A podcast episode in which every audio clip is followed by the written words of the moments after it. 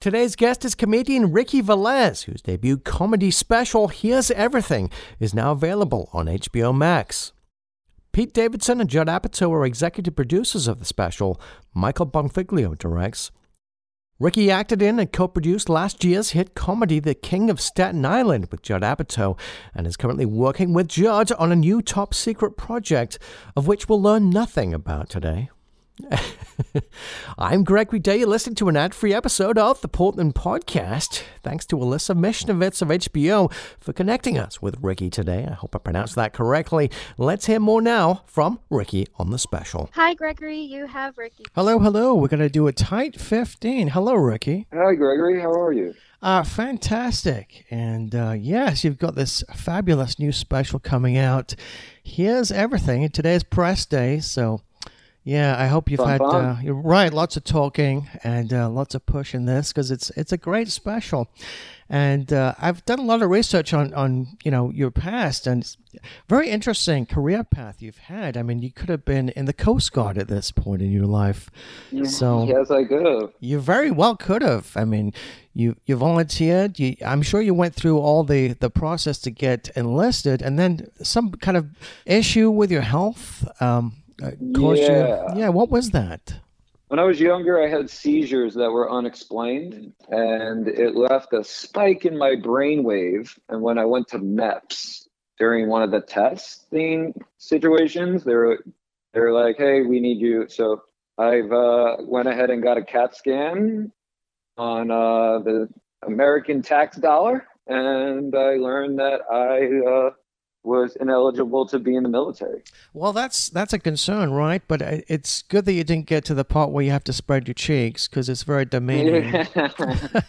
I mean, it, we, I went pretty far in the process. Oh, really? Yeah. Well, I'm ex-military. It's, it's great to hear Oh, that uh, you're a you for patriot. I really appreciate that. I love, I love veterans. Thank you so much. Oh yes, that's that's great. You've had uh, uh, you've had some ups and downs, and um, it's very interesting hearing about uh, how how your parents uh, treated you growing up. They kept you busy. They kept you out of trouble uh, for the most part, and uh, you got a, a like a huge a huge break meeting uh, Larry Wilmore at Caroline's.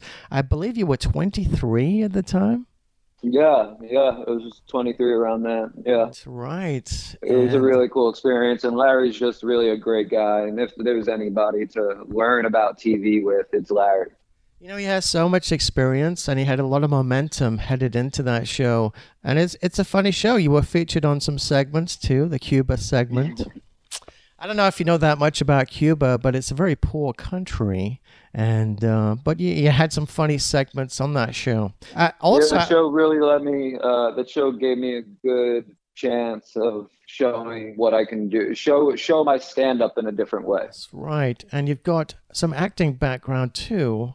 You could have been a full time actor in New York on, uh, on the New York theater circuit. I mean, I, I don't know if I'm I'm not, I don't know if I'm that that great. I mean, I, I like acting, but the theater is a different beast It is. that I've yet to It really into. is. Yeah, you've got to I emote. definitely I got to I got to see a lot of it growing up, and it, it's always impressive. Yeah, it really is. And uh, you've put in your time too. I, I believe I was listening to your, your chat with Ted Jones, and I think you mentioned that you, you spent three years at one club only at one point in New York. Yeah, the Broadway Comedy Club. I sat there and I learned my craft. I took, I, I stayed. Like I think about it like this: during that time, I was 19.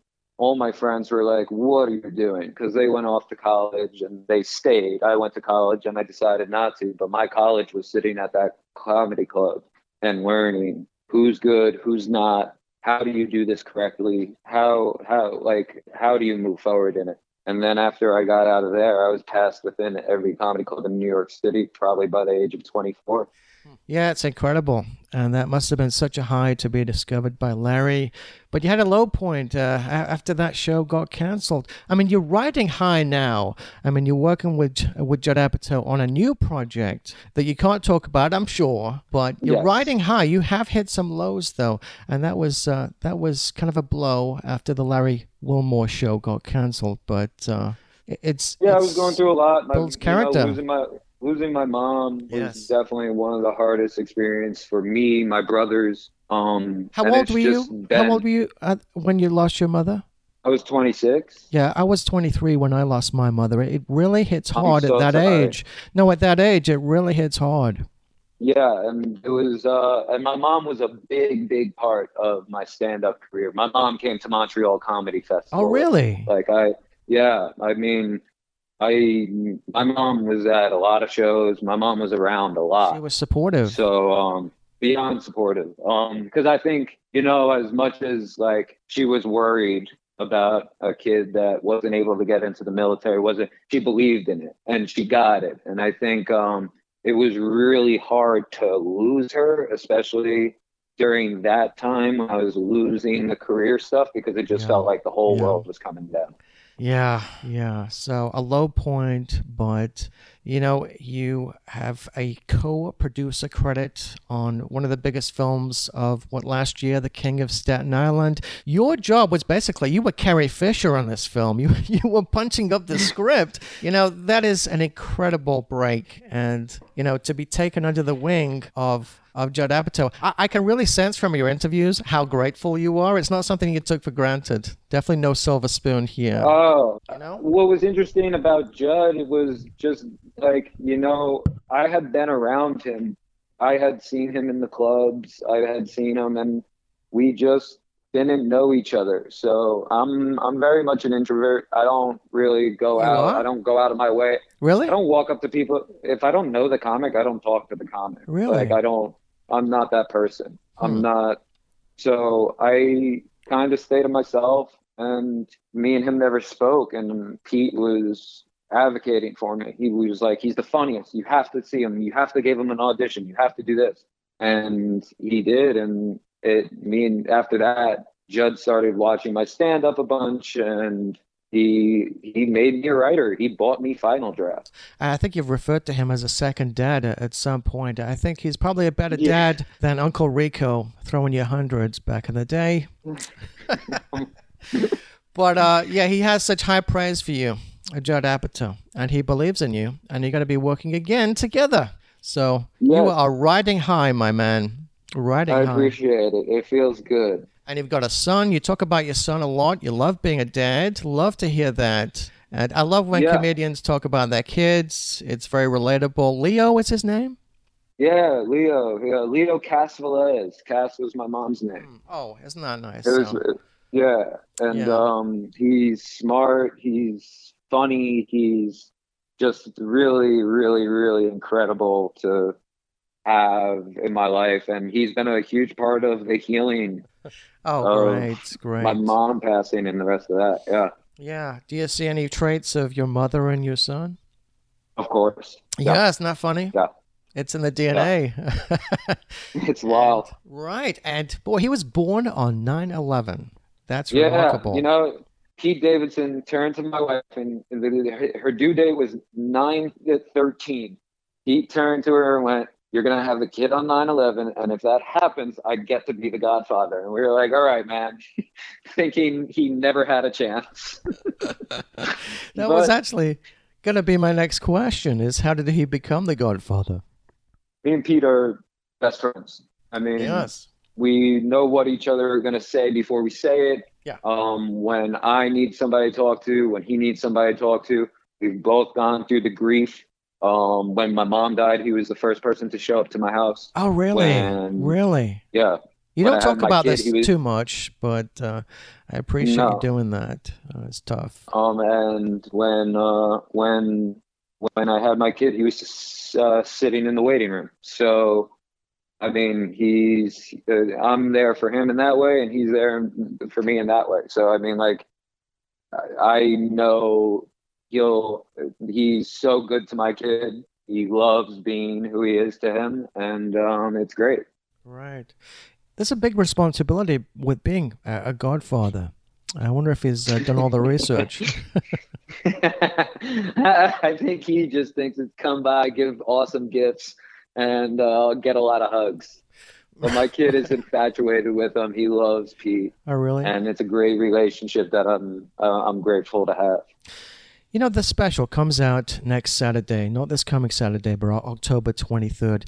Very interesting introduction to this. It's in black and white, and it really pulled me in straight from the get go. Would you like to touch on on the thinking behind that and what you're trying to convey with that with that intro?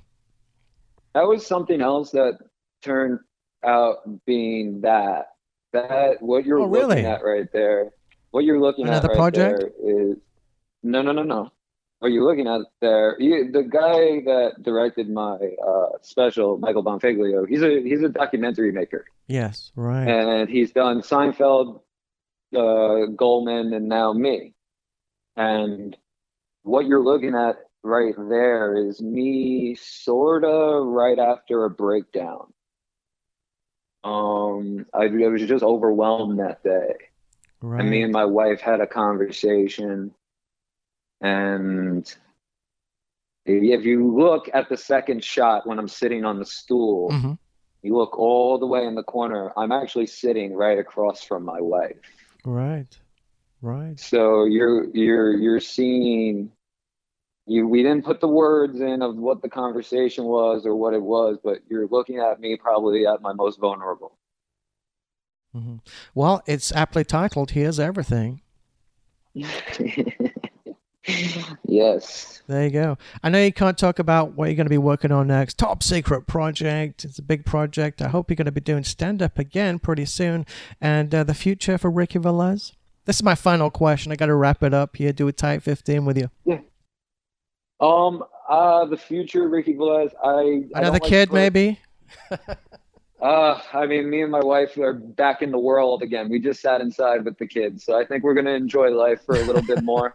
But I really don't like trying to put a plan to anything because Yeah. none of my plans ever turn out the way I think them. So I Yeah. just kind of let, you know, the world's been very nice to me and has taken care of me, and um, I It really want to be. yes. I want to be a director. I want to be a producer. Oh, I really? wanna take, oh yeah, and I want to take these tools that I, I've been shadowing Judd Apatow, one of the best comedy directors in the world, for the last three years, and I want to put all that work and take all those tools and make something incredible. Oh, that is so great to hear. I love your ambition. And I'll be checking your IMDb page because it's going to be full. You've got momentum. Thank you very Things are going wonderful for you. I know you've come a long way. And uh, Thank you. yeah, we'll follow your career very closely. This is this is a big break for you. This is a big deal. It's an HBO comedy special, one hour. Can't wait Thank for you. everybody to enjoy it as I did October 23rd. Here is everything, or here's everything with Ricky Velez. Much obliged, Ricky. You got to bounce out, so uh, do, uh, have fun Thank with your press day, and much obliged. Cheers. Thank you so much. Bye. And thank you for listening to the Portland Podcast. I'm your host, Gregory Day. If you'd like to contact me directly, you can reach me at greg at pdxpodcast.com. We'll be back with a brand new episode very shortly. See you then.